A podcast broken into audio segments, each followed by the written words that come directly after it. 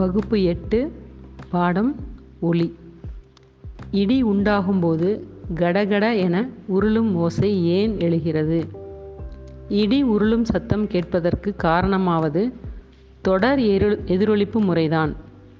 வான் மண்டலத்தில் உருவாகும் காற்றோட்டத்தால் மேகங்கள் ஒன்றை ஒன்று நெருங்கவோ விலகிச் செல்லவோ செய்கின்றன. அப்போது மின்னல் தோன்றிய மேகக்கூட்டத்திலிருந்து எழுப்பும் இடி ஓசை அருகில் நெருங்கும் மேகப்பரப்பில் மோதி எதிரொலிக்கிறது. இந்த எதிரொலி இடி தோன்றிய மேகத்திற்கு சென்று பலவீனமடைந்து மீண்டும் எதிரொலிப்பதும் உண்டு. இவற்றை தொடர் எதிரொலிப்பு என்கிறோம்.